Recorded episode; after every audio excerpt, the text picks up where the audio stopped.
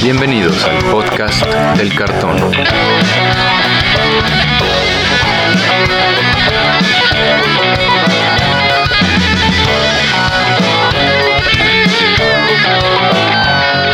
Arrancamos.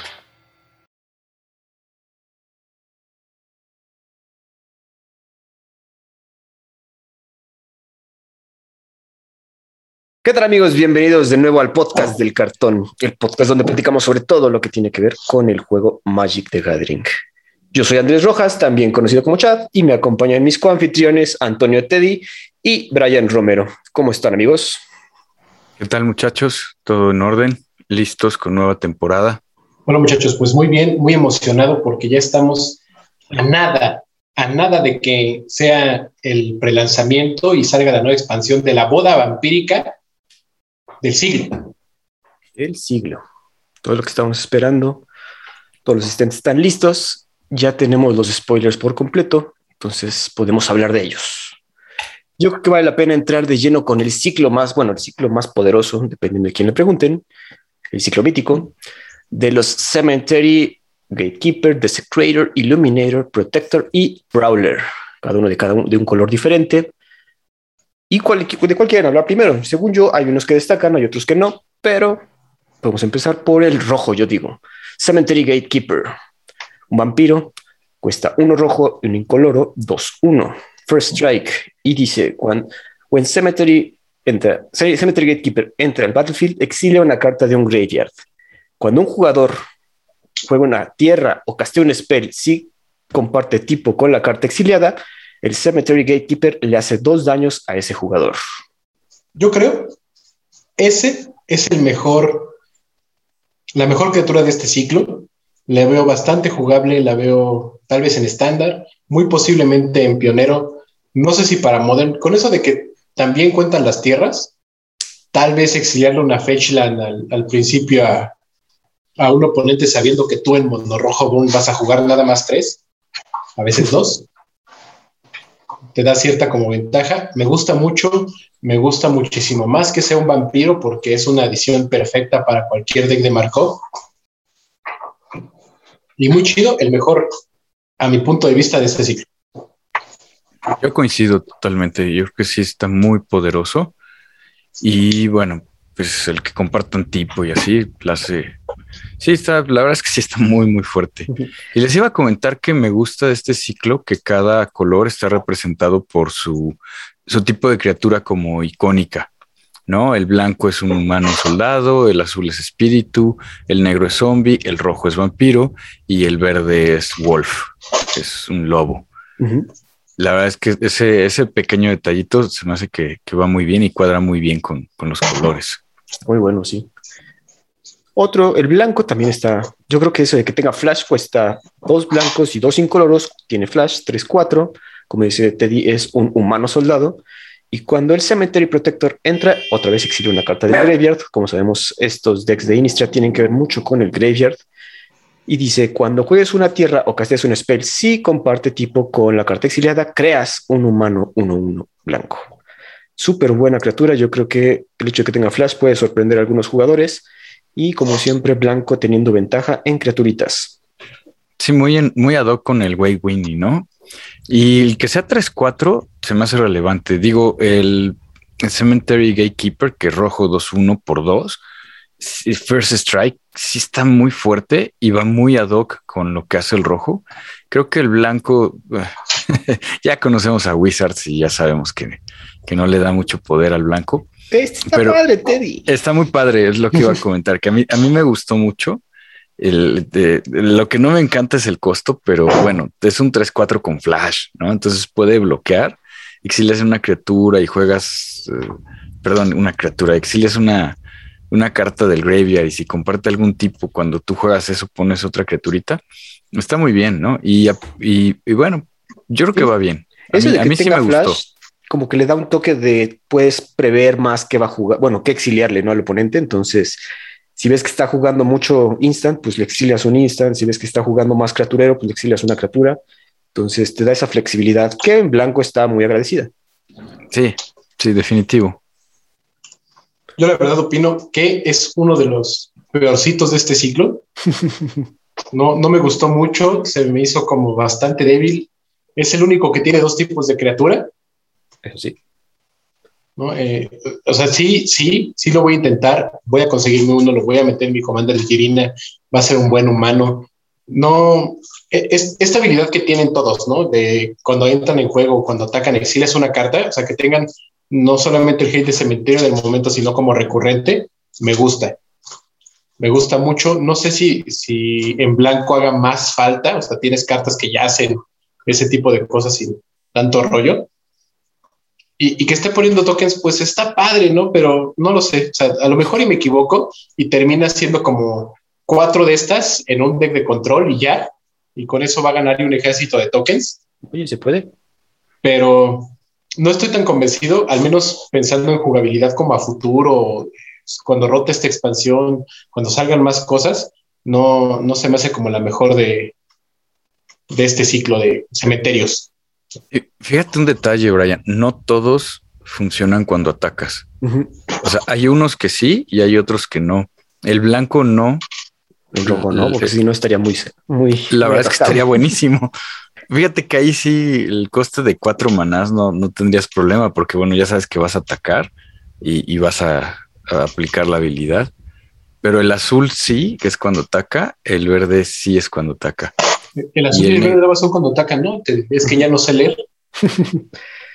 Pero ¿cuál dirías tú, Brian, que es el mejorcito entonces? El rojo. O sea, yo, yo estoy pensando que el rojo es el mejor porque es vampiro y y tiene First Strike, o sea, entra en turno 2, daña primero, es 2-1, que es como su lo malo que tiene, pero tiene como mucha jugabilidad en varias cosas. Y el plus de ser vampiro, que es así, ah, tengo un deck de Marco, ahí va. Ahí va. El peor, yo quiero hablar, está muy bueno. Yo quiero hablar del peor, de una vez, del peor de ese grupo, es el negro, está horrible, está bien caro, es un zombie, o sea, carísimo, ni está tan grande. 4-4. Por seis manas que amenaza. pero es 4-4. O sea, dos osos lo bloquean, ¿no? Y te costaron cuatro manás. Pero bueno, el negro cuando entra, exilias una carta, como decimos, del cementerio y tiene dos habilidades.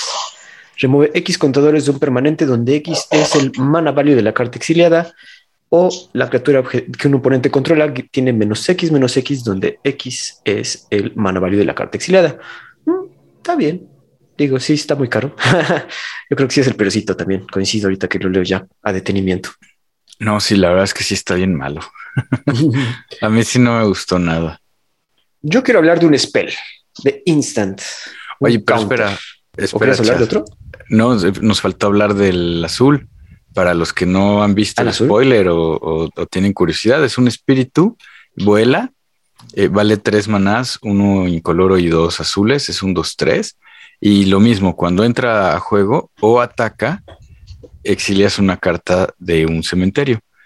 Puedes ver el tope de tu librería en cualquier momento, lo cual eso lo hace muy interesante porque te da esa, esa opción de, saber o anticiparte muy en, en la identidad del azul.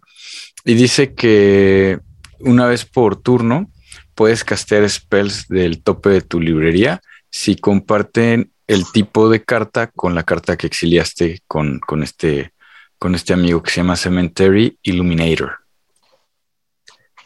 Está, bueno, yo lo veo con limitaciones, porque ¿dónde lo meterías? Y pues Brian nos comentaba que en un deck de espíritus yo creo que estaría interesante, ¿no? Tú jugaste espíritus, chat, ¿a poco no lo meterías en tu deck de espíritus? Es que no sé, porque depende qué le exilies al, o qué exilies. O sea, pensando que es otra criatura, ok, sí, pero de todas maneras tienes que pagar sus costos, no sé. Bueno, pero por ejemplo, tienes, tienes varios espíritus que tienen flash.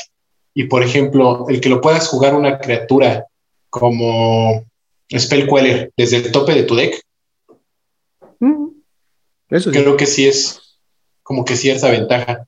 A mí me gusta, creo que es una buena adición a los decks de espíritus.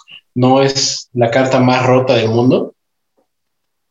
Está decente. Está decente. bueno, si hablamos de todos, falta hablar de el verde. Pues ya sí vamos a el, el, verde está sencillo, es 3-4 porque es típico del verde, es un lobo. No, no, ¿qué hace? ¿Qué hace cuando tiene, tiene vigilancia? O sea, chécate, es que tiene vigilancia. A mí, a mí me encantó este, esta criatura, sobre todo porque estoy haciendo un deck moderno mono verde y llevo Mirri, que Mirri es una, me parece que es una 2-3 por 3 manás con vigilancia. Tiene Forest Walk, la Mirri, él no tiene Forest Walk, pero cuando entra a juego o ataca, exilias una, una carta de un cementerio. Y los spells que tú casteas te cuestan uno menos por cada tipo de carta que comparta con este amigo que es el cementerio Prowler. Aparte desde el nombre, Prowler, ¿no? Acechador ahí. Está, está bueno. Qué bueno. Disminuir tus costos en verde, que es el color del rampeo, es como de, pues, ajá, no, me voy a gastar menos de los 50 manás que ya busqué. Está bien, pero, o sea, esta es una muy buena carta a, a mi gusto, muy fuerte, pero pues tal vez podría tener, tal vez no le dieron ese poquito más que la habilidad estuviera más fuerte, porque si no, ahí está baneada en dos meses. igual, igual y es por ahí, ¿no? Pero bueno, avanzando, amigos, ya acabamos con el ciclo. ¿Algo más que comentar de él? Si no, avanzamos con un lobo que sí vale la pena hablar de él. Ya los decks de lobos y werewolves, obviamente, ya tienen turno uno con Ascendant Park Leader. Es un lobo que cuesta un mana verde y cuando entra al battlefield con un contador más uno más uno, si controlas un permanente con mana value 4 más, pues digo, puede que no entre con un contador al principio, pero es 2-1. Ya está desde ahí un Savannah Lions. Y cuando castes un spell con mana value 4 o más, obtiene más un, un, contador más uno más uno. Va a seguir creciendo aquí. El chiste es que puedes jugarlo o turno 1 y va a ir creciendo, o turno más adelante, y aparte ya va a estar crecido porque ya vas a tener un permanente con mana value 4, ¿no? Entonces sirve para principio de juego o para late game. Sí, a mí me gustó también, me gustó bastante este, este lobo. Y creo que ya se puede hacer un tribal en Commander, ¿no? De lobos. creo que ya, tenemos, sí, ya tenemos buenos drops, ya tenemos este, buenos líderes, ya tenemos más de un comandante. Está, está muy bueno, a mí sí me gustó. Para estándar y tal es pionero, está muy, muy bueno. No creo que va, sea muy común o vaya a ser muy frecuente que tengas muchos de estos lobos 5-4 o 6-5, ¿no? Al frente bastante seguido, pero es un excelente drop de uno para un deck tribal de lobos, hombres lobo. Y pues todo volar, ¿no? Es, es el que tal vez vea un poquito más de juego con este lobo. Qué bueno que el set de vampiros dio más lobitos, vale la pena. Como les decía, quería hablar de un spell, un instant, un counter, específicamente Wash Away. Cuesta uno azul y tiene esta mecánica nueva de Crimson Bow, la cual se llama Cliff, que podría traducirse como adherir. En español no sé cómo, no sabemos cómo lo vayan a traducir. Clavarse. clavarse, no sé. Robarse. Es un instant que dice counter target spell y entre corchetes pone que no fue casteado de la mano. Esta, vamos a hablar primero de la mecánica, ¿no? Cliff significa que puedes pagar su costo de cliff, que es dos, dos azules y un incoloro, y puedes castear este spell por su cliff cost y quitas lo que, el texto que está en corchetes. Entonces es un poco difícil traducirlo ahorita al audio, amigos, pero vamos a intentar explicarlo. Cuando casteas el costo de cliff, quitas el texto de corchetes, que sería que no fue casteado de la mano del oponente. Entonces sería un cancel, counter target spell seco. Sin embargo, si pagas solo un mana, puedes contrarrestar un spell con flashback o algo que se haya gastado de cementerio, algo que hayas exiliado con un fortel, dígase un Alrun's Epiphany. Entonces puedes, castear, puedes este, counterear un Alrun's Epiphany por un mana azul. Lo que todos vimos, ¿no? El, counter de comandante. Ah, también. Claro. es el que es el counter de commander, ¿no? Contra el comandante. ¿Cómo lo ven, amigos? pues eh, lo veo como todos esos counters que son específicos hacia una situación o un tipo de carta. O sea, no está tan lejos de ser un anul, por ejemplo, o un... ¿Dispel? No, no un dispel, este es Ceremonious Rejection. ¿El que countera target spell incoloro? No, no, no lo veo muy lejos de eso. O sea, uno piensa que este, siempre va a ser acá en el counter del comandante. eh, jugando Commander, pues llega a pasar que muchas veces de castean su comandante y ya te están ganando con los combos antes de otra cosa. Y, un counter de tres manas, pues no está tan, tan bueno, ¿no? En, ese aspecto. Que, que, lo hayan sacado en azul, pensando en que este va a ser el counter para el Alruns Epiphany, es como de, pues, ajá, ¿no? El que le salga en el mirror de turnos extra, pues va a tener la ventaja. Claro. Y pues sí, o sea, no, no, no me convence tanto. obviamente todos los jugadores de Commander lo van a conseguir por montones, bueno, uno cada quien. ¿Qué digo? Es, no, no, es uncommon, entonces no va a estar tan difícil de conseguir. Sí, no, no solo es el mejor counter y, la, y esta nueva mecánica de clip, que es un... Eh, ¿Cómo se llama esta de Ravnica, de Return Ravnica? ¿Kicker? ¿Un kicker sin ser No, este, no, porque es un, es un costo alternativo. Ah, bueno, eh, ah, cuando le quitabas el target y era todo, ¿no? El overload. El overload. es un tipo de overload más complejo. Eh, también quería hablar de eso, como cómo ven Cliff como para jugadores nuevos. Si es un poco confuso. para jugadores. Para los viejos. Sí, para jugadores que no leen sus cartas, ¿no? ¿Quiénes de nosotros nos ponemos a ver? Ah, mira, y tiene este coste y tal.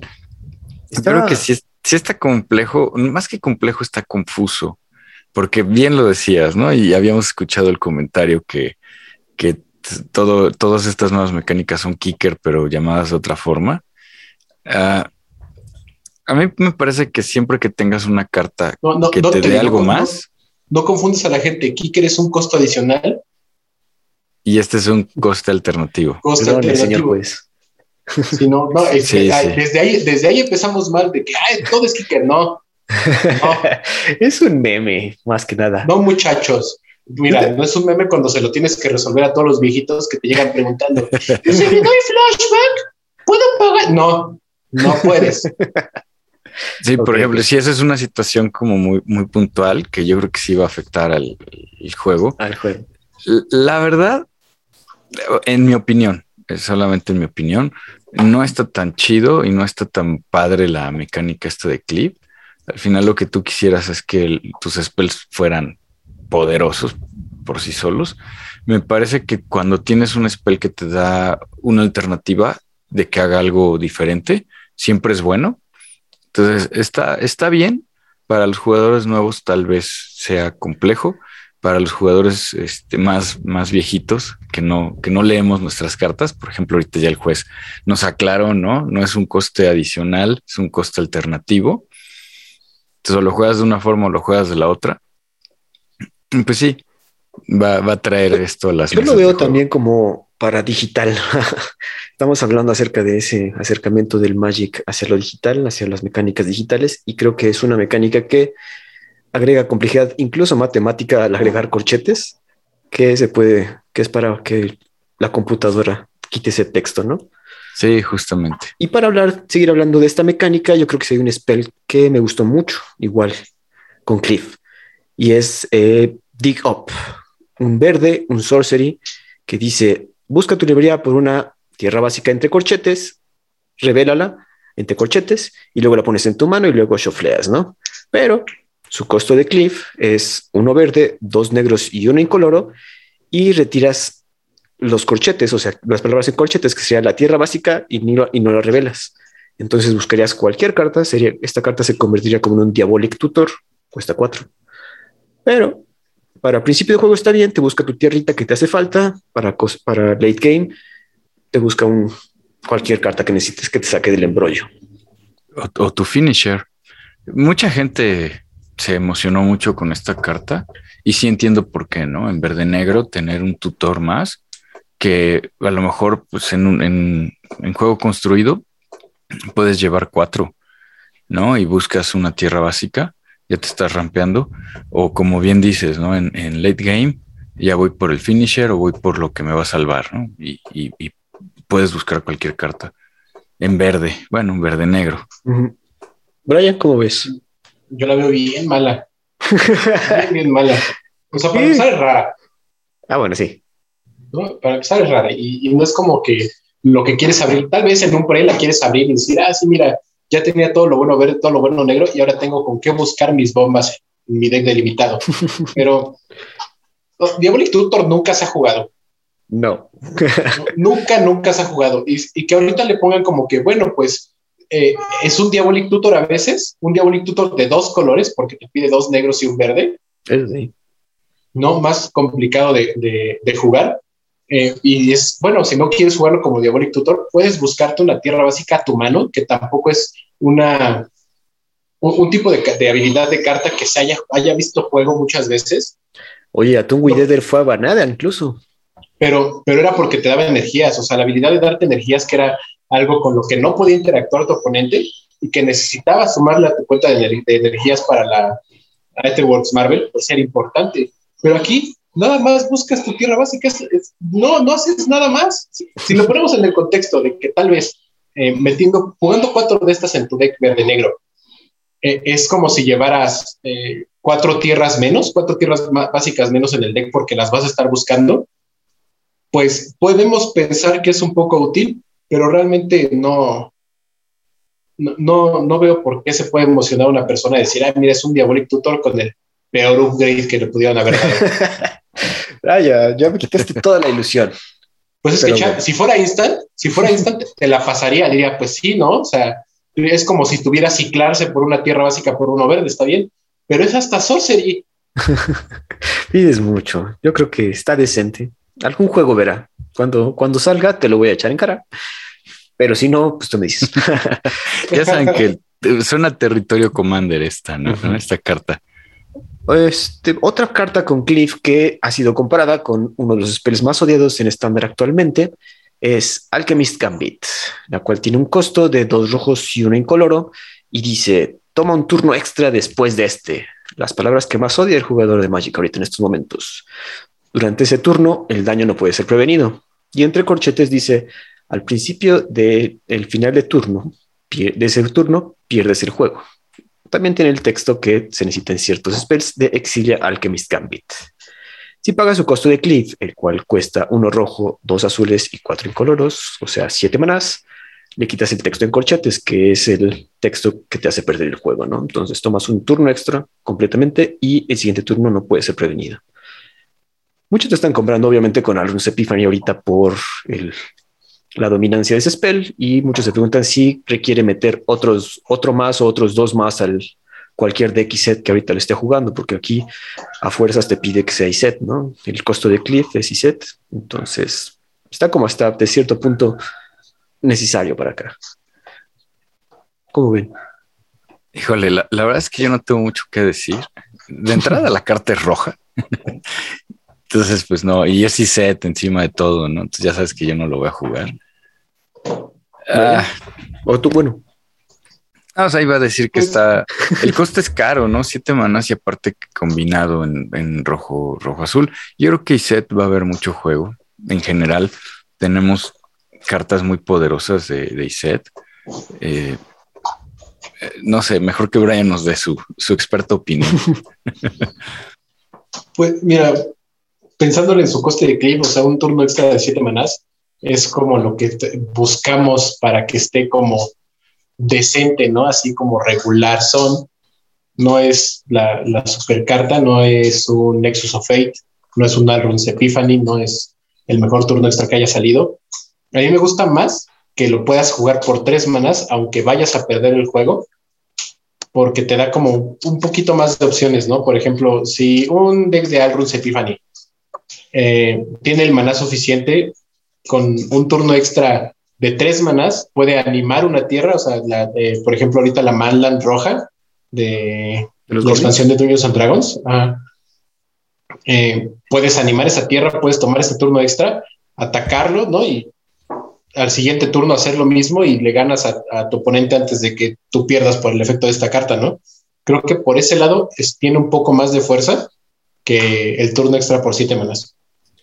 Pero tú no lo meterías como otro, o sea, ya existe el deck dice turnos en este estándar, ¿no? ¿Lo meterías otros dos de estos como para asegurar? También de eso, que el, daño no puede ser prevenido. Entonces, si ya echaste tú un par de Alrons Epiphany y tienes ahí un par de pájaros volando, todavía puedes echarle este y rematar. O digamos que estás jugando Iset Dragon, si tienes ahí tu Goldspan Dragon que puede atacar doble turno. No sé, yo creo que no, no, no somos tan jugadores de estándar, pero creo que sí va a estar uno o dos en un deck de Iset Epiphany. Según recuerdo, ya, ya Rojo tiene también una carta o dos que hacen eso, ¿no? Y creo que vale dos, dos manadas. O igual vale tres. Final Furton. Claro, tenemos, hay cartas que ya existen de ese para formatos eternos. Son muy buenas y como dicen, son. Pero digamos ahorita hablando en estándar específicamente. Yo quería hablar de una reimpresión, pero que están diciendo que puede ser lo que ponga un stop, un detente a los decks de Epifanía. Y es nada más y nada menos que la criatura legendaria y querida por todos. Saludos, Humberto. Salia Guardian of Traven, reimpresión completamente, ya la conocen, un mana blanco, un mana incoloro, criatura legendaria, humano soldado, viene con su 2-1 First Strike y todos los spells de no criatura cuestan uno más. El arte de la... está muy fresa, estamos viendo ahorita el arte, arte negro que sacaron para estas expansiones y creo que en foil se va a ver divino. No, hombre, está impresionante. El arte mm. sí está muy padre y me parece que tiene tres artes en esta ocasión, ¿no? Dos de la misma artista, que es esta Magali Villeneuve, y uno que pues es un arte alternativo. Eh, yo creo que Talia es tan poderosa que, que siempre equilibra cualquier formato. Entonces, mm, está muy bien. Yo creo que sí les hacía falta. No, hombre, es, una, mira, es una de mis cartas favoritas. Las nuevas ilustraciones me gustan mucho. En, foil voy a querer una, la de arte con blanco y negro. Seguramente también voy a querer este, su versión de la serie de Drácula. la. Ay, ¿cómo se llama? Es negrita en esa. Sí, de hecho. Es una persona de color. Estaba viendo a, Magali Villeneuve en su Instagram y platica que ella hizo el arte que le pidieron, un arte inspirado en, Drácula y, les entregó el arte y, que ella nunca se esperó que lo fueran a usar en, Talia, que al mismo tiempo ilustró Talia para, para esta expansión. Ah, es Mina Harker, Mina Harker. Que bueno, para hablar de esta expansión también va a haber esa esta edición especial no sé, tú, Brian, nos vas a explicar bien dónde salen, pero tienen que ver como lo que hicieron con Godzilla durante Icoria. Cartas que ya conocemos como Talia. Va a haber un personaje de la serie de Drácula, los libros específicamente, creo. Teddy, si nos puedes ayudar ahí. Sí, de Bram Stoker, de sale Van Helsing, sale pues, Drácula. Bram, Stoker. De Bram Stoker. Sale Drácula. Entonces, diferentes cartas van a traer este arte. Brian, ¿en dónde van a salir esas cartas? Eh, seguro, seguro van a ser box topper de las cajas. O sea, en, todas tus cajas que abras de, esta expansión van a traer una de estas cartas. Si no estoy, si no recuerdo mal en su versión foil. No estoy seguro si van a salir en las Collector Booster. Seguramente sí, porque las Collector Boosters son como el producto premium de, Wizards. Claro. No, pero así las vas, en todas las cajas van a venir. Entonces va a ser tan sencillo como para encontrarlas como fueron las de Godzilla, pero obviamente van a ser buscadas y más este tipo de cartas son muy jugables como Talia. Pero como yo les decía, es una de mis cartas favoritas. No creo ni de chiste que sea la mejor solución o que realmente sea una solución verdadera para el deck de turnos extra. ¿No crees? Bueno, yo, yo lo veo como una opción muy fuerte. O sea, Mono Blanco yo creo que ganó mucho, subió un par de tiers, no sé en dónde estaba realmente, creo que estaba de por sí en los tiers altos. Ganó buenos pasos con la impresión de la reimpresión de Talia. Y quería comentar también que esta Talia es como, es raro que reimpriman cartas en sets así, ¿no? O sea, reimpresiones directamente. Bueno, ahorita también lo hicieron pensándolo con Splendid Reclamation. Que salió. te, iba a comentar que a lo mejor el problema que está tocando Brian es que es legendaria. Entonces vas a tener solamente una. Pues no nada más que es legendaria, te di. El, deck de, de, turnos extra, los turnos extra es como lo que hace que ya te termine de ganar. Pero los dragones, o sea, Talia no vuela. ok, no, no, no vuela. Sí, sí, no vuela. No, y ya vas a tener dos dragones de turno 4 que le van a pasar por encima, que no van a costarle más. O sea, yo, yo veo más que Talía va a afectar a los carritos de los gatitos turno 3. Ok. O sea, ya no te lo van a poder hacer turno 3 tan seguido como antes podían. Y, le van a dar como esa ventaja al deck mono blanco de extender su juego con, con decks eh, a lo mejor eh, más mid-range, ¿no? Como eh, Grul, ¿no? Temur, Tesoros. Pero en, en, cuestión del deck de turnos extra, o sea, si, si, si sabes jugar, no, si ya has jugado contra una Talía, sabes jugar alrededor de la Talía, pues no vas a jugar a, a, los turnos extra, vas a jugar más a los dragones y ahí vas a estar, ¿no? Italia va a estar ahí en el suelo así de, ay, ¿qué hago, señor? sí, fíjate que mono blanco creo que no tiene criaturas voladoras. O sea, pensando en que a lo mejor el mono blanco pudiera subir.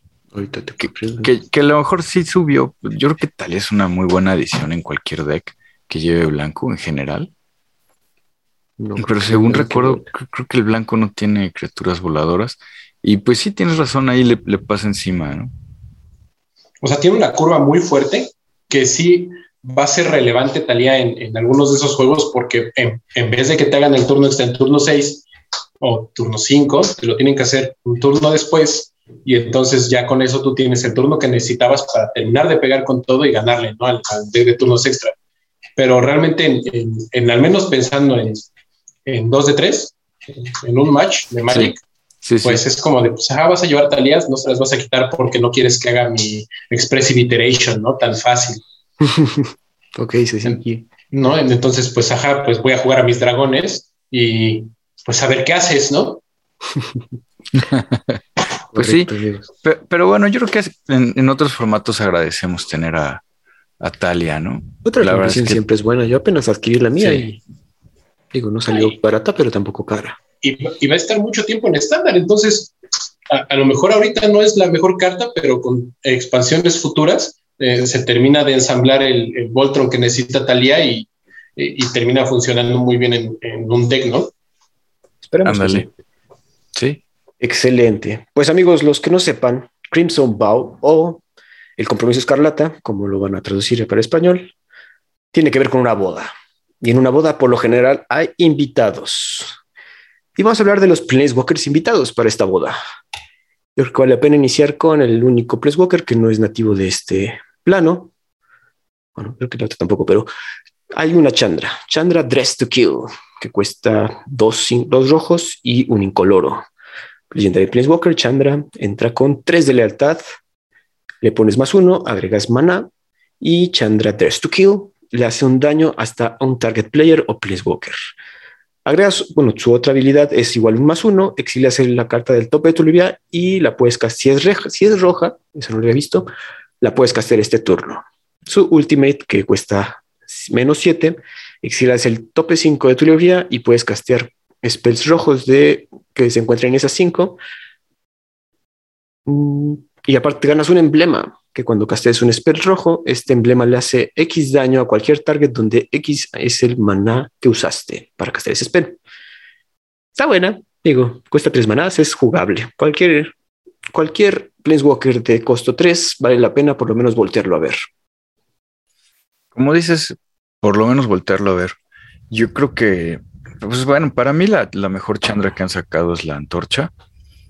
Eh, esta no está mala pero tampoco la veo así como que, como que pueda competir contra Liliana. Digo, ya eh, Chad en otro podcast ya me había regañado. Mm. y, no la veo mal. La ilustración está muy padre, sobre todo el arte este que es como extendido, borderless. Está muy padre.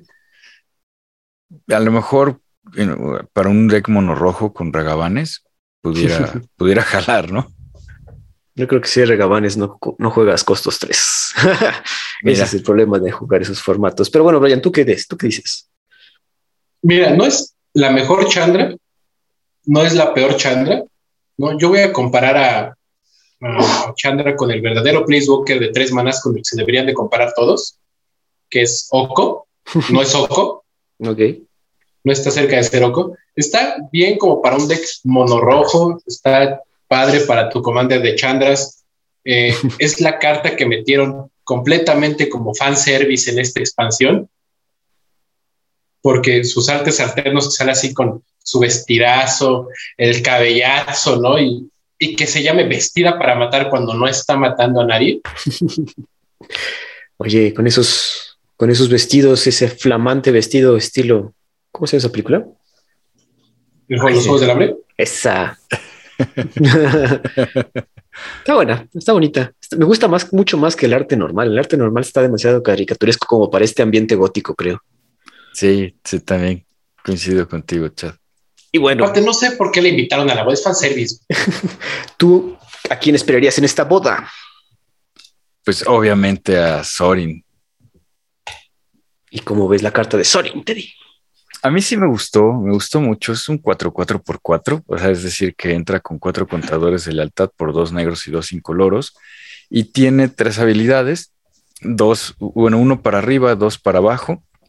El más uno es ves el tope de tu librería, puedes revelar esa carta y ponerla en tu mano. Si lo haces, pierdes vida igual a su coste de maná. Y muy interesante porque hace el efecto de, de nuestro ami- amigo Bob Maher, el buen Dark Confidant. Eh, Por cuatro manás, pero es un Planeswalker y lo puedes hacer en cualquier momento. Bueno, como sorcery, ¿no? No, no es de fuerza. Luego el menos dos, creas un vampiro negro 2-3 que vuela y que tiene lifelink. Es como esa habilidad que va de cajón con un Sorin.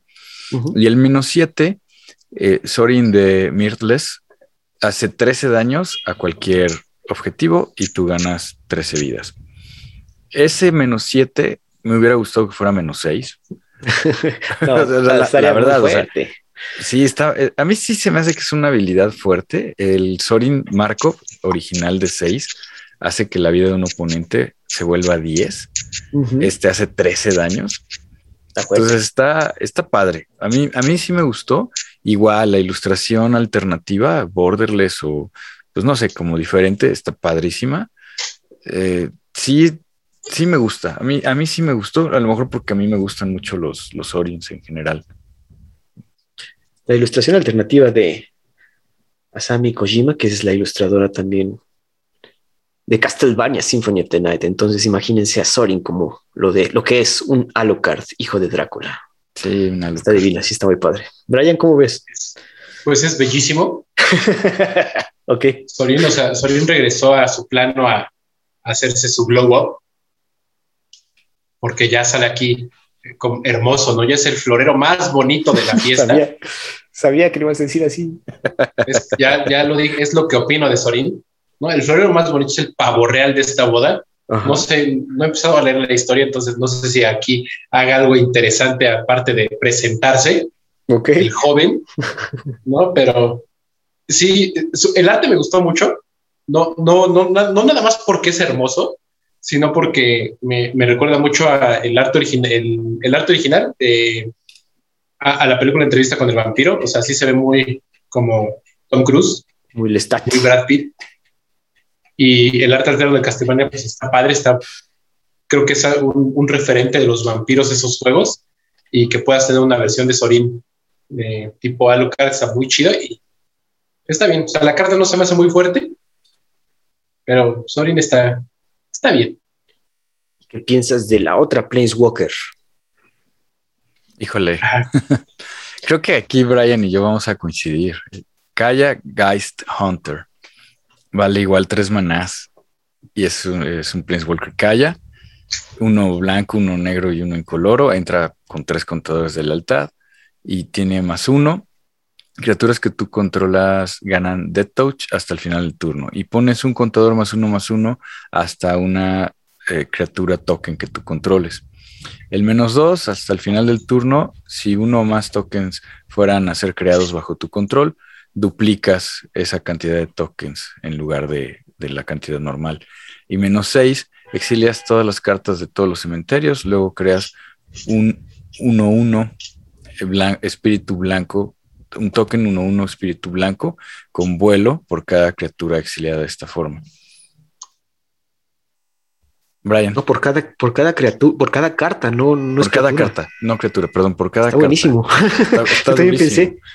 Y, y- y tiene, y es menos 6, o sea, no es menos 7, es menos Ujú. 6. Pues mira, es, es un excelente Planeswalker, está muy bien diseñado, va para, va en una, en una dirección y, y va muy bien en esta dirección. E, es lo que yo espero de un Planeswalker de tres manas, o sea, que, esté, que sea muy bueno, pero que no esté eh, demasiado poderoso, ¿no? O sea, es, si no, si no fuera esta circunstancia de que eh, no se cuida, ¿no? No se protege sola, pero de repente un Spectral Procession, ¿no? O sea, de, por tres manas son seis tokens, ¿no? Eh, no, es, esta habilidad de Anointed Procession que, que tiene con sus menos dos, que se me hace muy buena, eh, pues sí estaría muy cerca, ¿no? De, del rango de, de, volverse un loco para el juego. No es eh, ni de lejos la, la, mejor carta de este set, es la que veo más jugable en, en muchos, en, al menos en formatos eternos, tal vez o sea, es, es, la primera que vas a meter en Commander si estás jugando tokens. Uh. Es la que tal vez en moderno le pase, vuelva de Taller 3 a Taller 2 el deck negro-blanco de tokens, o tal vez en, en, Pionero veamos un deck negro-blanco de tokens con esta calle. No, es un diseño excelente, es una muy buena carta, no, no está nada rota, pero sí está, sí está padre y sí es como que una carta que, al menos si, si juegas Commander, pues debes de tener ahí uh -huh. para que en el momento en que juegues tokens la tengas a la mano y no te hayas esperado 10 años y cueste un millón de pejos. Yo, yo creo que está, como dices, muy buena y, en, y muy enfocada, ¿no? Tiene que ser tokens ese, a fuerza tu tema. Entonces, y dentro de ese tema va a estar muy buena. Sea un deck de Commander, sea un deck de, o sea, digo, en la época de donde ponías, ¿cómo se llama? El que pones dos tokens de espíritu 1-1 con flashback. Ay, se me fue el nombre, yo lo juego mucho, no puede ser. que el flashback es negro, ¿no? Exacto. Ay, y tengo la, la, la, carta de la ilustración en la mente y se me está escapando el nombre. Yo la voy a meter en mi Decorsop de, de tokens porque sí está muy buena. ¿Cuál, cuál dijiste, ¿Cómo se llama esa carta, chat? No voy a poder dormir por tu culpa. Deja, nunca me acuerdo, nunca me acuerdo de esa carta. Sé que es, sé que hace, yo también la jugué muchas veces y nunca me acuerdo de cómo Vamos se llama. Porque no podemos quedarnos con esta duda, amigos. Y no podemos dejar a la audiencia con esta duda. Bueno, hablando un poquito de tokens, creo que el, la criatura blanca, la cuidadora de, la protectora del cementerio, pues igual eh, cobra nueva relevancia, ¿no? Lingering Souls. Lingering Souls. Esa mera. Baneada en su formato estándar, pero bueno, muy buena carta. Regresando, perdón, amigos, tuve que ir por mi deck.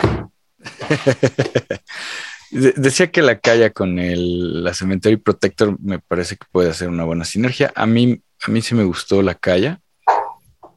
Y la ilustración de esta que está saltando en, en partes de las invitadas no deseadas, porque se ve que viene a, a deshacerse de varios vampiros. Mira, que de hecho mí... es el asunto de esta boda, una boda entre vampiros. Y bueno, se preguntarán la audiencia si es que han vivido debajo de una roca y no les interesa el Magic. ¿Quiénes están casando? ¿Nos puedes comentar, Brian?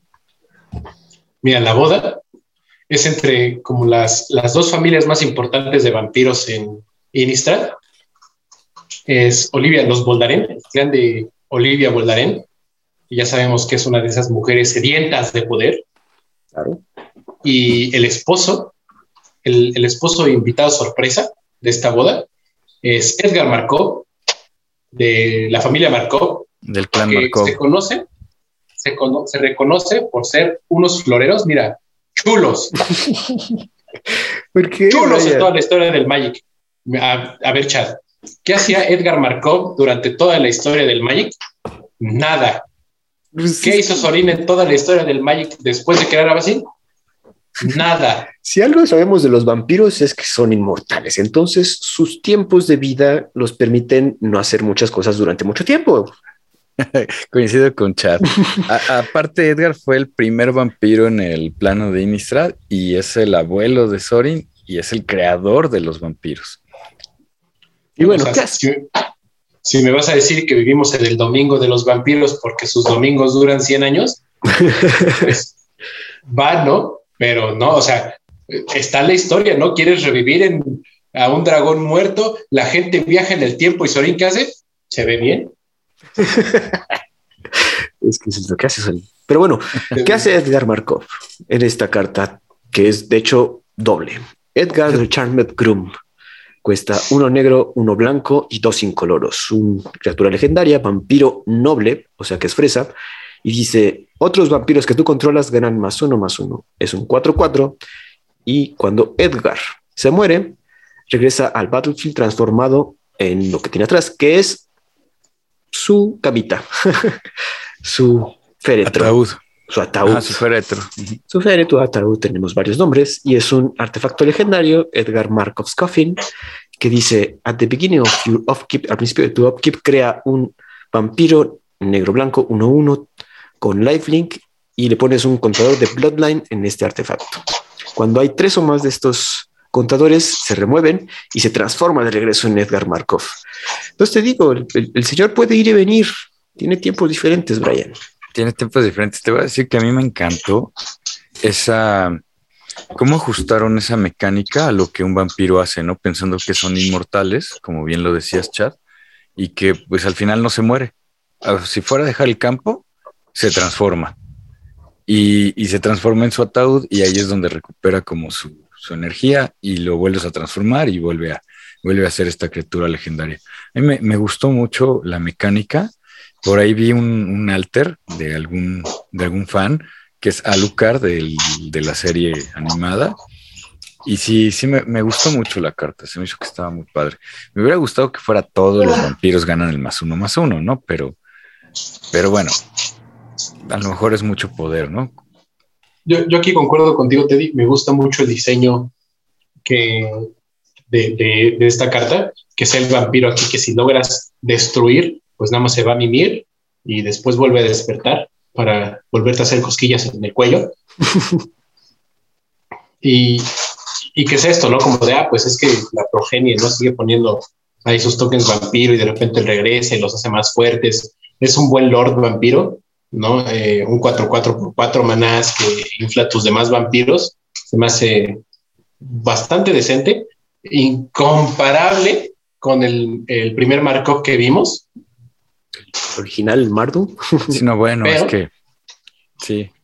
Y, y- y algo que sí no me gustó mucho fue el, eh, la ilustración, este como jo- viejito jorobadito que así como de, ay, acabo de despertar, ¿qué pasó? ok. No me gustó mucho. Eh, Ay, Y, y más porque pienso, yo, yo estoy pensando en el arte del Edgar Markov que van a dar para juez, ajá, y sí, bueno, precisísima. que, Sí, está que al igual que su hijo se ve chulo. Es su nieto. Bueno, Teddy, Teddy, cuando eres un vampiro, todos son tus hijos. Bueno, Eso sí. sí, sí. Bueno, no te gustó la ilustración, por eso hay tres ilustraciones y una de ellas es un Drácula, que obviamente tenía que ser, ¿no? Si ya estamos manejando esa temática de Drácula, valía la pena que la carta insignia, como es Edgar, fuera Drácula. Y bueno, Sí. ¿quién es, Eh, quién es la tú- novia? ¿Con quién se casa este señor? Que ya Ya, está antes- de avanzada edad. Antes de pasar eso, nada más te voy a decir que el, el otro, uno de los otros artes, que se quite esas patillas primero. A ver. no, déjale sus patillas, están Que se quite esas patillas. ¿Quién se siente que es un hippie? No. Quítese esas patillas, Maquil. Así era la, la onda, la, la moda en aquel momento. Déjalo. Y bueno, Pero bueno, la marida. La marida de esta boda, ¿no? Olivia Boldarén. Bueno, la conocimos como Olivia Boldarén, su primera carta, que dio mucho juego en estándar, porque hacía dañitos y convertía las cosas en vampiros. Y ahorita, Olivia, la esposa carmesí. Sí, o sea, tal vez se llama así en español. No sé cómo lo vayan a traducir. Sí puede ser. ¿no? Eh, una criatura legendaria vampiro noble, o sea, con privilegios. Eh, cuesta cuatro manás genéricos, uno negro, uno rojo, seis manás en total. Tiene volar y prisa. Y siempre que ataque, vas a regresar una criatura de tu cementerio al campo girada y atacando, y va a ganar cuando es cuando no controles un vampiro legendario, exilias esta criatura. ¿Cómo ven? Yo creo, yo creo que está muy buena, porque desde que entra es un tipo de Calia reanimadora. Ok. O tu Alesha, ¿no? La que no le tiene miedo a la muerte. Ah, algo así, porque Pero como, como Calia, como Calia regresa algo, sin importar, así lo mete en juego atacando, sin importarle que sea, y la única condición es que controles un vampiro legendario. O sea, si, si tú de momento te giras todo tu maná, atacas con todas tus criaturas y crees que estás a salvo, Olivia entra y dice, con permiso, ahí te voy, y te vas a casar conmigo a fuerza. que es como... Creo que es la historia, ¿no? Que estamos reviviendo a Markov para que se case conmigo y tenga más poder. Yo la veo decente, no, no, no la veo poderosa realmente. O sea, que ya debes tener algo en el grello, o sea, tienes que haber ya tirado algo con, algún spell. Veremos qué spells hay para estándar para poderla hacer algo, pero la veo difícil de jugar si no estás jugando un deck de vampiros específico en Commander. ¿Sabes qué es el costo? Y el que sea 3-4. A mí el efecto se me hace que está muy bueno y, pues creo que los Voldaren son los vampiros que tienen haste, ¿no? La historia esta de la política que traen ahí en, en Innistrad y que Sorin va y le pide ayuda para que pueda lidiar contra Nahiri está interesante. Yo creo que sí quedaron ahí con una deuda y entonces Olivia va y se, va a cobrar, ¿no? Y, creo que también dentro de la historia que, pierden la mansión los Markov y creo que se tienen que mudar ahí con los primos, con los primos Voldaren. Entonces eso está, eso está chistoso, está interesante. Pero, pero ya como carta está buena, pero no me termina de convencer. O sea, que cueste 6, que es una 3-4, sí vuela y tiene haste, pero no tiene lifelink, no tiene otra cosa. El que reanima está padre. No sé. Reanimarte. A mí me gusta reanimar, pero no sé. ¿Ibas a, comentarme algo, Brian? No, ya se perdió el tiempo. Ya no quiero decir nada. Acuérdate que los vampiros tienen otros tiempos.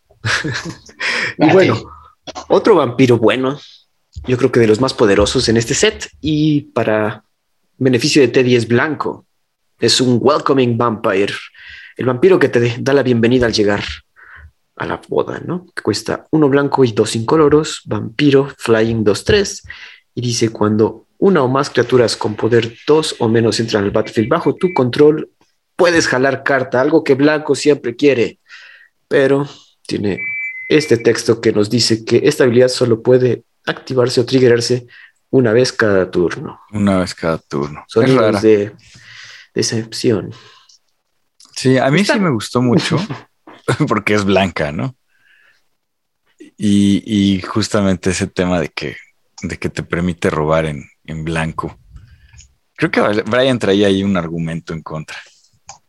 No, para nada en contra. Y está muy buena. O sea, si, si esa habilidad de mm, fuera todo el tiempo, o sea, no fuera nada más cada turno, no me sorprendería ver que tuviera Dex en Modern con un montón de ornitópteros y de Memnite y de criaturas de costo cero para robar tu deck y ganar con Storm. No, eh, o sea, está, me gusta muchísimo, eh, se me hace muy balanceada para que no llegue como a, destrozar otros formatos. No digo que quisiera más el color blanco que robar 80 cartas por castear una criatura, pero pues, pasitos de bebé. Sí, es lo que me explicabas, ¿no? Porque la comparación obligada es contra el Mentor of the Mic y me explicabas que el Mentor of the Mic se puede hacer varias veces y que esta pues solamente, bueno, ahí te restringe que solamente es una, ¿no? Porque literal, el Mentor of the Mix lee que, cuando, otra criatura con poder dos o menos entre al battlefield bajo tu control, eh, puedes pagar uno en coloro y si lo haces robas carta. Y esta se triguea, ¿no? Esta desde cajón robas. Bueno, puedes robar. Una vez. Está Una vez. Me gusta. Creo que va a haber juego. Entonces, ¿por qué? Porque no hay muchos efectos como este en blanco. Entonces vale la pena, amigos. Sí, vale la pena. Y bueno, amigos, este capítulo especialmente queremos dedicarlo a estas criaturas chupas sangre míticas que han estado en nuestra mitología humana desde hace mucho tiempo, ¿no? Los cuentos de Drácula que todos conocemos. el primer libro, el primer libro que habla de vampiro lo escribe el la esposa del escritor de Frankenstein y se llama The Vampire, el vampiro. Y es el primer libro, es de aquella época. Eh, Mary Shelley, Mary Shelley es la de ¿Es la, de, Frankenstein. El, marido, no, no, no, no el esposo. ajá, no la esposa, el, el esposo. Entonces traen el terror en la sangre, amigos. Desde entonces estamos conociendo acerca de estas criaturas chupa sangre. Y Teddy, Brian, ¿cuál sería así como su película de vampiros favorita? O que ustedes recuerden con mucho. yo te comentaba, Chad, que a mí me, me causó, me marcó mucho, mi, sobre todo mi adolescencia, esta película de Los chicos perdidos, Lost Boys, con Kiefer Sutherland, Sutherland, Sutherland. y, y, te dije, pues para mí es muy fácil. Este, en mi época hubo muy buenas películas de vampiros, no contando entrevista con el vampiro, pero tuvimos y, vimos a esta encarnación de, precisamente de Mina eh, con Winona Ryder en la película basada en la novela de Bram Stoker, dirigida por Francis Ford Coppola, que se llamó Drácula, con, con este actorazo de, Drácula, se me está escapando el nombre. Gary Oldman. Con Gary Oldman. O sea, ¿cómo te atreves a olvidarte del nombre de Gary Oldman? Se, me fue el, de golpe. Es que es un gran actor, un gran actor. Y la verdad es que lo encarna muy bien a este Drácula. Y tenemos también a Keanu Reeves y, y por ahí también a Anthony Hopkins como Van Helsing. la verdad es, para mí es la película de vampiros, la, de Francis Ford Coppola. Mi favorita es Entrevista con el vampiro. es muy buena. A mí sí me gusta. Es buena. No sé si, si, a Teddy no le gusta, si a Teddy lo, Yo lo entiendo, porque pues son cosas de gente del pasado. Pero a mí me gusta mucho esa película. Creo que las actuaciones de Tom Cruise, Brad Pitt, hasta de Drew Barrymore son increíbles, ¿no? Antonio Banderas también. No, no es Drew Barrymore, es es la de Spider-Man. Ah, sí, este, la Mary Jane. Sí, Kristen Dunst. Kristen, Dunst. Y Antonio Banderas. De, niña, Kristen Dunst y Antonio Banderas, sí. A, mí me gusta muchísimo esa película. Eh, me, me, agrada cómo abordan el tema de el, sufrimiento por la inmortalidad de los vampiros.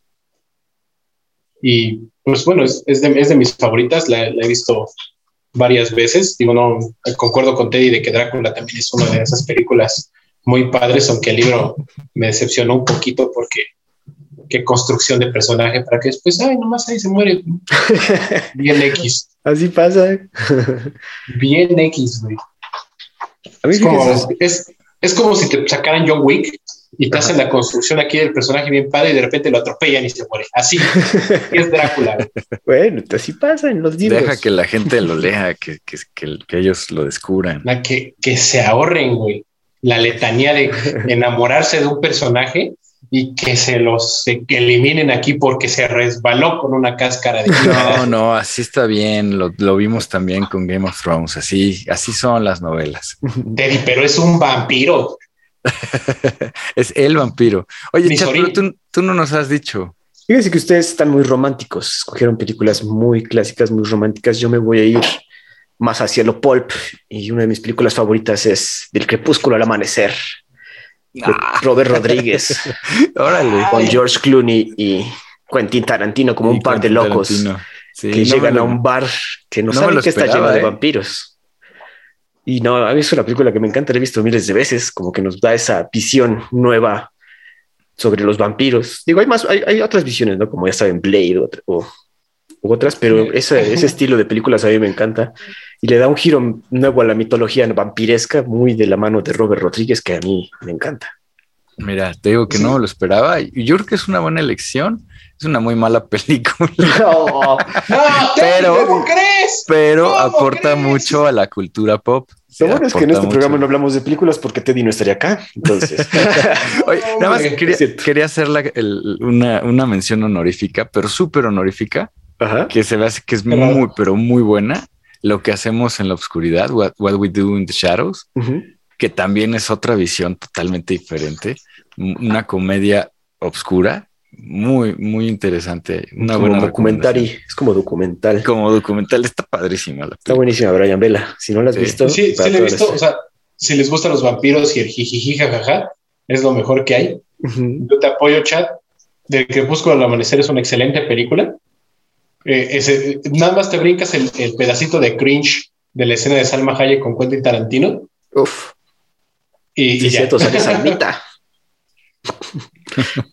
Pero bueno, amigos, regresando al Magic, porque ya nos desviamos un poquito, como decimos en este podcast, no hablamos de películas, porque si no Teddy no podría participar. Entonces, Teddy, háblanos de nuestros vampiros favoritos dentro del podcast del cartón. Ahí armamos una listilla. ¿Quieres empezar? Sí, yo creo que uno de los vampiros más icónicos y que pues está más en el corazón de las personas y en el mío también, sobre todo porque ya lo habíamos mencionado, me recuerda mucho al Hypnotic Spectre, es el Vampire Nighthawk, cuesta dos manas negros, uno incoloro, es un 2-3 volador con Dead Touch y Lifelink. ¿Qué más le puedes pedir a un, vampiro? Vuela, mata lo que toca y te da vida. Se me hace poderosísimo. Brian. Lo único, que le lo único que le podrías pedir a ese vampiro es que se pusiera un disfraz de Batman, porque así lo apodaban y no faltó la persona que fue e hizo su alter de, de, Batman. en esta carta. Una cartota cuando salió, se vio muchísimo juego. Hoy en día ya es de esa pelusa que encuentras ahí en tus cajas de zapatos. ok. Pero en sus viejos ayeres, uff, uff, como dicen los viejitos, ah, en mi época estos eran vampiros. y bueno, otro vampiro que vio mucho juego en estándar, específicamente en los White Winnies, otra vez blanco, el Adanto Vanguard, que cuesta uno blanco y uno incoloro. Vampiro soldado de Ixalan, esa expansión de la que no se habla mucho, pero tiene cartas rescatables como esta. Es un 1-1 por dos manas, está bien, pero siempre que ataque gana más uno más cero. Y si le pagas más dos más cero, perdón. Y si le pagas cuatro vida, gana indestructible hasta el final del turno. Ese indestructible por cuatro vidas en ese momento era muy poderoso porque, como sabemos, los vampiros traen incorporado su chupa sangre o lifelink para Magic, entonces podías recuperarla básicamente. Sí, a mí se me hace una buena carta que sí, sí marcó el estándar en su momento. ¿Qué otra A mí me gustó muchísimo. Híjole, yo creo que a mí no me tocó jugarla en estándar, pero se me hace una muy buena carta Drana, Liberator of Malakir, liberadora de Malakir, que igual cuesta tres manás, dos negros, uno incoloro, es una, dos, tres. También vuela. Ella tiene First Strike, pero lo que hace muy fuerte es que va a hinchar a las criaturas. Porque cuando ella hace daño de combate a un jugador, le pones un contador más uno más uno a cada criatura atacante que tú controlas. Entonces, el que sea un contador y se le quede, no es hasta el final del turno, sino que le pones contadores, se me hace que es una habilidad muy fuerte y me parece, igual me, Brian me puede corregir, que ella también se beneficia, ¿no? De ese, de ese más uno, ¿o no? Sí, sí. porque ya todas. todas las criaturas, entonces en un deck de vampiros ella es una adición casi, casi obligada. Se me hace muy, muy buena. El único drawback es que es legendaria, ¿no? Y bueno, fíjate, en, en estándar, en estándar no, no, no recuerdo que, fuera la carta tan, tan poderosa porque lamentablemente entraba en juego y se moría. sí. Era, lo primero que usabas con tu removal porque y, generaba como cierto conflicto entre los jugadores porque tener dañar primero hacía el daño y luego le ponía contador a tus criaturas y luego tus criaturas hacían el daño con esos contadores entonces era un rollo con los demás y como de, no, pues es que cómo, es que no me dijo y es que no sabía y ya me morí y bla, bla, bla, bla. Entonces, pues, una muy buena carta, un buen personaje de la historia de Magic. Y yo, yo ahorita hablando también de ese tipo de cartas, especialmente vampiros que llegan a morir porque si sobreviven es un problema. Y esta carta yo intenté jugarla, es el vampiro que intento jugar y siempre muere. Creo que ha hecho, ha sacado en juego una vez. Y Escalita, Traitor of Get, cuesta dos negros y dos incoloros. Igual es un vampiro legendario guerrero. 3-4, Lifelink. Y si una criatura no token del oponente se fuera a morir, en vez de eso le exilias y tú creas un token 2-2 de zombie. Igualmente trae otra habilidad que si le pagas uno negro y dos incoloros, sacrificas otro vampiro o zombie y Calitas obtiene dos contadores más uno más uno. Esta carta la casté varias veces, nunca pegó más que un par. ¿Por qué? Porque se sale de control si sobrevive. Y está como dice poderosísimo. el llama al removal completamente. Sí, está poderosísimo. Y aparte tiene lifelink. Entonces, si llegas a pegar con él, son tres vidas. Entonces está bastante bueno. Creo que todos lo hemos intentado jugar al menos una vez y pasa lo mismo siempre, ¿no? Lo matan y lo matan. ¿Qué otra visión? Pues yo te iba a decir que para mí uno de los vampiros más icónicos modernos es el Vampire Hexmage. Es un es una vampiro, bueno, la ilustración es una mujer, vampiro chamán. Tiene First Strike, cuesta dos manás negros, es una 2-1, pero creo que lo más importante de ella y es que ha visto mucho juego en, en, torneos grandes como Pro Tours y cosas así, es que tiene la habilidad de que cuando lo sacrificas, le remueves todos los contadores a un permanente objetivo. Y entonces esta vampiro se juega mucho con un deck muy famoso que es el famoso Lance, que con esta, con esta tierra, perdón. Dark Depths. Ajá, con la Dark Depths, que entra con 20 contadores y cuando no tiene contador se convierte en Mary Lech. Bueno, pues con él, con, con este vampiro, ya en turno 2 ya tienes un 20-20, ¿no? Entonces está, está bien bueno y, y, y me gusta es, esa idea de que es un vampiro icónico. Brian. Sí, sí, a mí me tocó verlo desde que salió.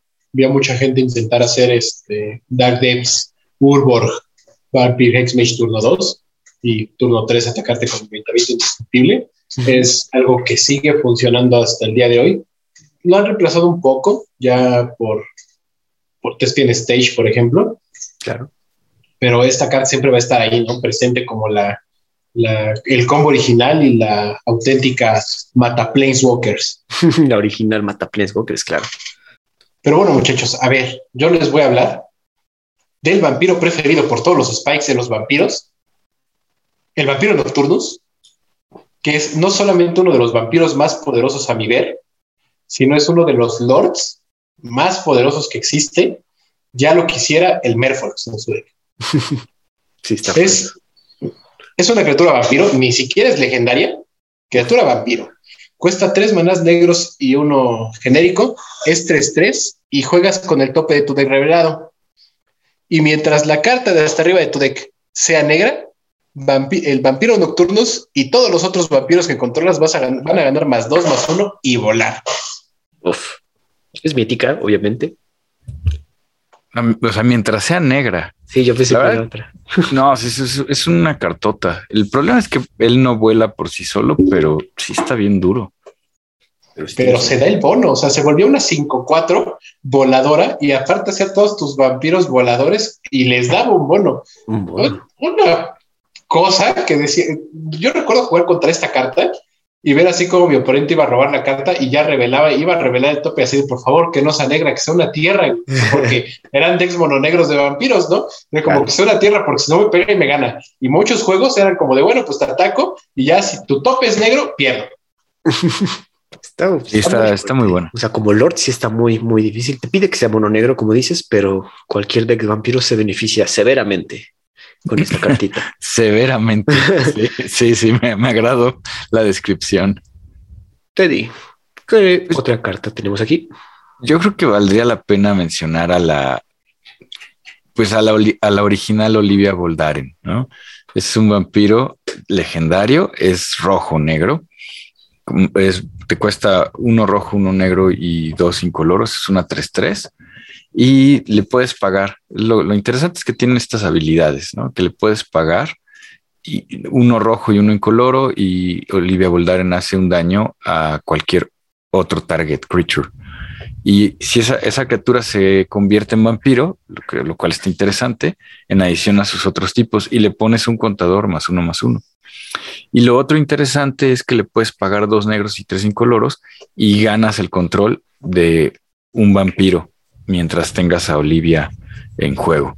Entonces es como que la que va convirtiendo a los, a los minions, ¿no? Los va, los va mordiendo, les, les da, les hace un dañito, les pone el contador. No, ella y luego, el contador. ¿Perdón? Olivia gana el contador. Perdón, ajá, Olivia gana el contador, pero si les, les da la mordidita, ella gana el contador y, y véngase para acá y lo, lo, conviertes en tuyo. Entonces, pues una habilidad muy roja de el apropiarte de, de, criaturas del oponente, que podrías jugarlo así. Yo creo que. Y pues es clásica, ¿no? Olivia de soltera estaba fascista. Olivia de soltera estaba mejor. ¿Cómo dijiste, Brian? ¿No me está diciendo que el rojo es fascista? que se apodera de las cosas que quiere? Pues, pues no, de, de, las criaturas de los oponentes es como un efecto clásico del rojo, ¿no? Hay, hay varios encantamientos y, y, varias cosas que hacen. Claim the first pero, one, ese pero, se me viene. Pero la habilidad es negra. Sí, es una habilidad. Porque como lo, como lo dijimos en el color negro, el negro se apropia de las cosas que quiere. Bueno, que quiere, claro, y va con él de la mano de los vampiros. morderlos y te los pasas a tu lado. Pero muy padre. ¿eh? Y yo descubrí en un Grand Prix, en el Grand Prix de Guadalajara, que Olivia Boldaren es débil contra Ral Sarek. ¿A poco? ¿Contra quién? Pues Ral Sarek, Planeswalker original, porque entraba y hace tres años no hacía nada más que Planeswalker, no funcionó para ninguna otra cosa, pero ah, cómo mató Olivia en ese torneo.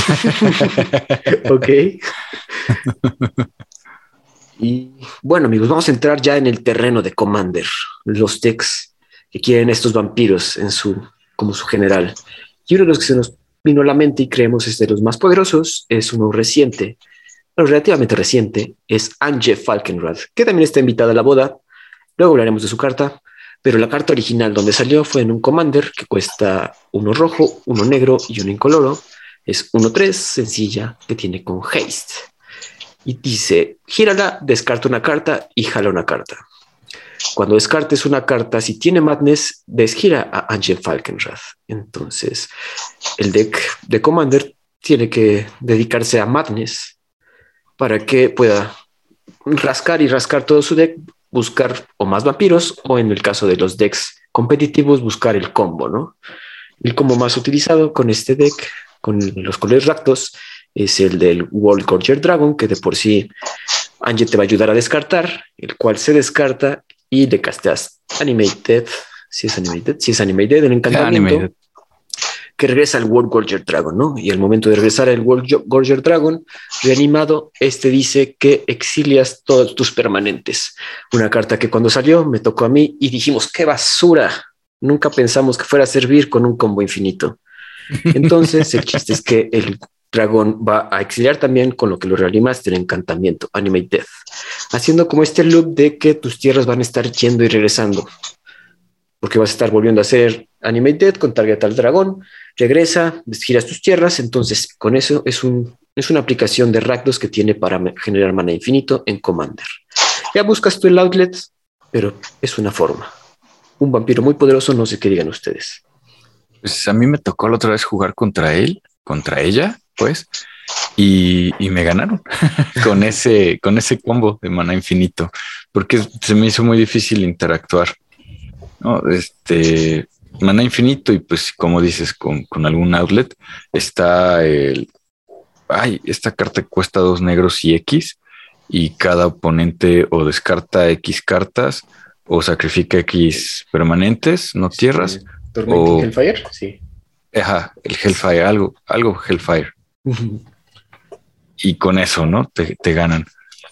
La, carta en sí se me hace que como vampiro está padre, el que tenga haste me gusta.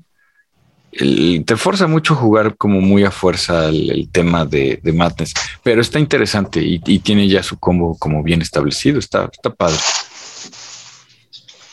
Pues, mira, hablando como de comandantes y no tan comandantes, yo eh, quiero platicarles de, este vampiro que está en la lista, que es, uno, es, un vampiro que a mí me gustó mucho.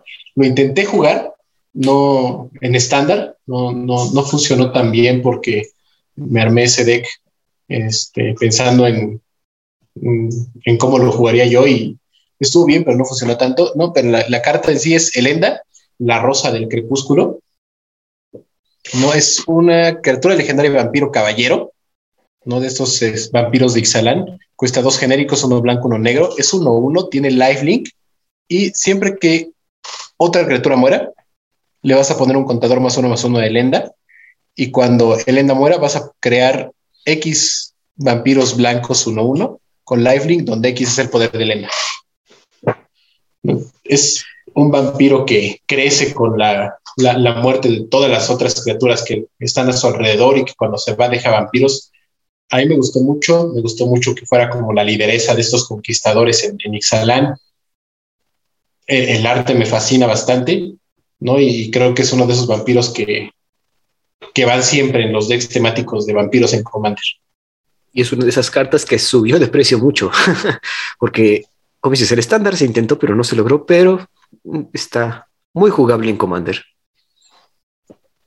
Sí, lo platicábamos. Eh, me gusta y que sea caballero es un plus.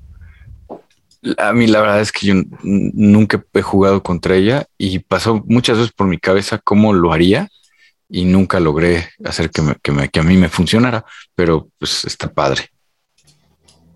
Y bueno, amigos, para finalizar, escogimos una carta nueva de los vampiros nuevos de M21 que yo he visto mucho en Commander Casual y es Vito, Throne of the Dusk Rose. Cuesta tres manas, uno negro y dos sin coloros. Es un vampiro clérigo. Es 1-3 y dice cuando ganas vida, el oponente objetivo pierde esa misma cantidad de vida. Y también tiene la siguiente habilidad que le paga 5, cuesta 2 negros y 3 incoloros. Las criaturas que tú controlas ganan lifelink hasta el final del turno. Y digo, si no estás jugando Markov, creo que esta es una buena opción. Tus vampiros son negros, puedes jugar, como dices, a tu vampiro nocturnos y vas a estar ganando y quitando vida, ¿no? Algo muy vampiresco que creo vale la pena. Y, y se ha usado mucho en estos commanders casuales. Fíjate que yo, a mí me tocó jugar mucho contra esta carta en Brawl y en Brawl histórico en Arena. Ajá. Y prácticamente era como te jugaban a Vito y todas las criaturas del oponente prácticamente ganaban como doble strike, porque al darles lifelink pues te hacían cinco daños y ganabas cinco vidas y perdías las cinco vidas por la habilidad de Vito. Entonces sí era como que esa, esa espinita, ¿no? Que de repente tenerlo y, y igual, ¿no? Que que muchos otros vampiros, el pararrayos perfecto que lo veías en juego y ahí, pues ah, ya no está. Yo, no, yo nunca he jugado contra Vito. El nombre me gusta, suena muy italiano. Tópico. Pero sí, esa, esa habilidad de drenar vida muy, muy vampiro y muy negra. Y yo les iba a comentar que si estamos hablando de vampiros, creo que no podemos eh, no mencionar al, al commander de vampiros por excelencia, que es el, Edgar Markov original. De entrada, la ilustración me parece impresionante, porque sí tiene como esta armadura estilo la película de Drácula con Gary Oldman, eh, una armadura padrísima. Y pues es una criatura legendaria, igual vampiro caballero, como, como la de la otra chica de la rosa. Eh, esta es Mardú, cuesta uno negro, uno blanco, uno rojo y tres incoloros, es un 4-4, pero tiene yo creo que la habilidad más problemática para Commander, más problemática porque pues esta habilidad en otros formatos de Commander está baneado, y es la eminencia. Y la eminencia particular de este, de este vampiro es que cuando casteas otro vampiro, si Edgar Marco está en la zona de comando o eh, creas un token 1-1 eh, vampiro negro, tiene First Strike tiene haste, o sea, la habilidad blanca es First Strike, la habilidad roja es haste. Y cuando Edgar Marco ataca, pones un contador más uno más uno en cada vampiro que controlas. La verdad es que se me hace muy, muy poderoso. Creo que Barkov, ya hablamos de él.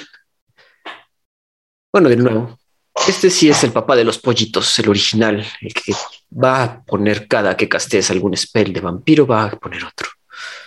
Brian, ¿qué dices del papá este? El abuelito ya de tu compadre. El abuelo. Mira, es, el vampiro más poderoso que existe en Commander. Yo estoy en desacuerdo con Teddy. O sea, Eminencia se me hace la segunda habilidad más poderosa de Commander. La primera es Commander Ninjutsu. ok. bueno, ok, vale. No, pues claro. O sea, ¿cuántos Commander Ninjutsu hay? Uno. ¿Cuántos Eminencia hay? Como mil. No, son como seis o siete, ¿no? ¿no? O sea, desde ahí, desde ahí, ¿no? Matemáticas, hijo. Pero, o, sea, esto es muy bueno, es, es, una cartota, la verdad, o sea, que, que, por su propia habilidad te esté haciendo vampiros nada más por estar casteando vampiros, está pasadísimo. Eh, hace muchísimo más en juego de lo que hace Sorin en todos lados. Este es un florero muy bueno. Eh, y, me gusta mucho, ¿no? Como, como dices, este, la ilustración original está muy padre, la ilustración que sigue también se ve increíble, o sea, lamentablemente nos sacaron jorobadito en, en esta nueva expansión, pero que, creo que es como la referencia que de, que de los vampiros, ¿no? En Magic, esta carta.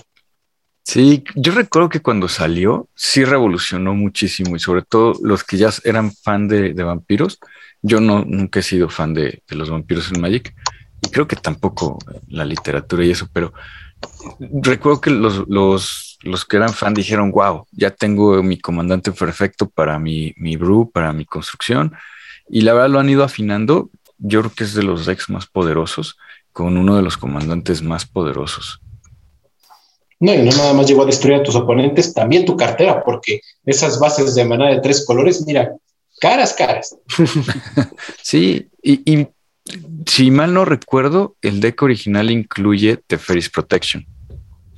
No estoy seguro, pero puede ser, porque sí, sí. Sí, del símbolo.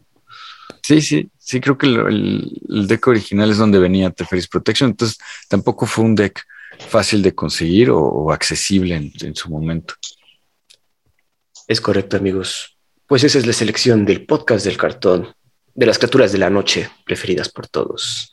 Coméntenos, amigos, cuáles son sus vampiros favoritos, cuáles son sus películas favoritas.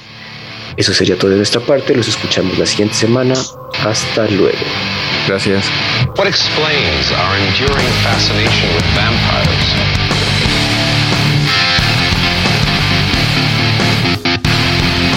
What is it about the vampire myth that explains our interest? Is it the overtones of sexual lust, power, and control? Or is it a fascination with the immortality of the undead? And what dark and hidden parts of our psyche are aroused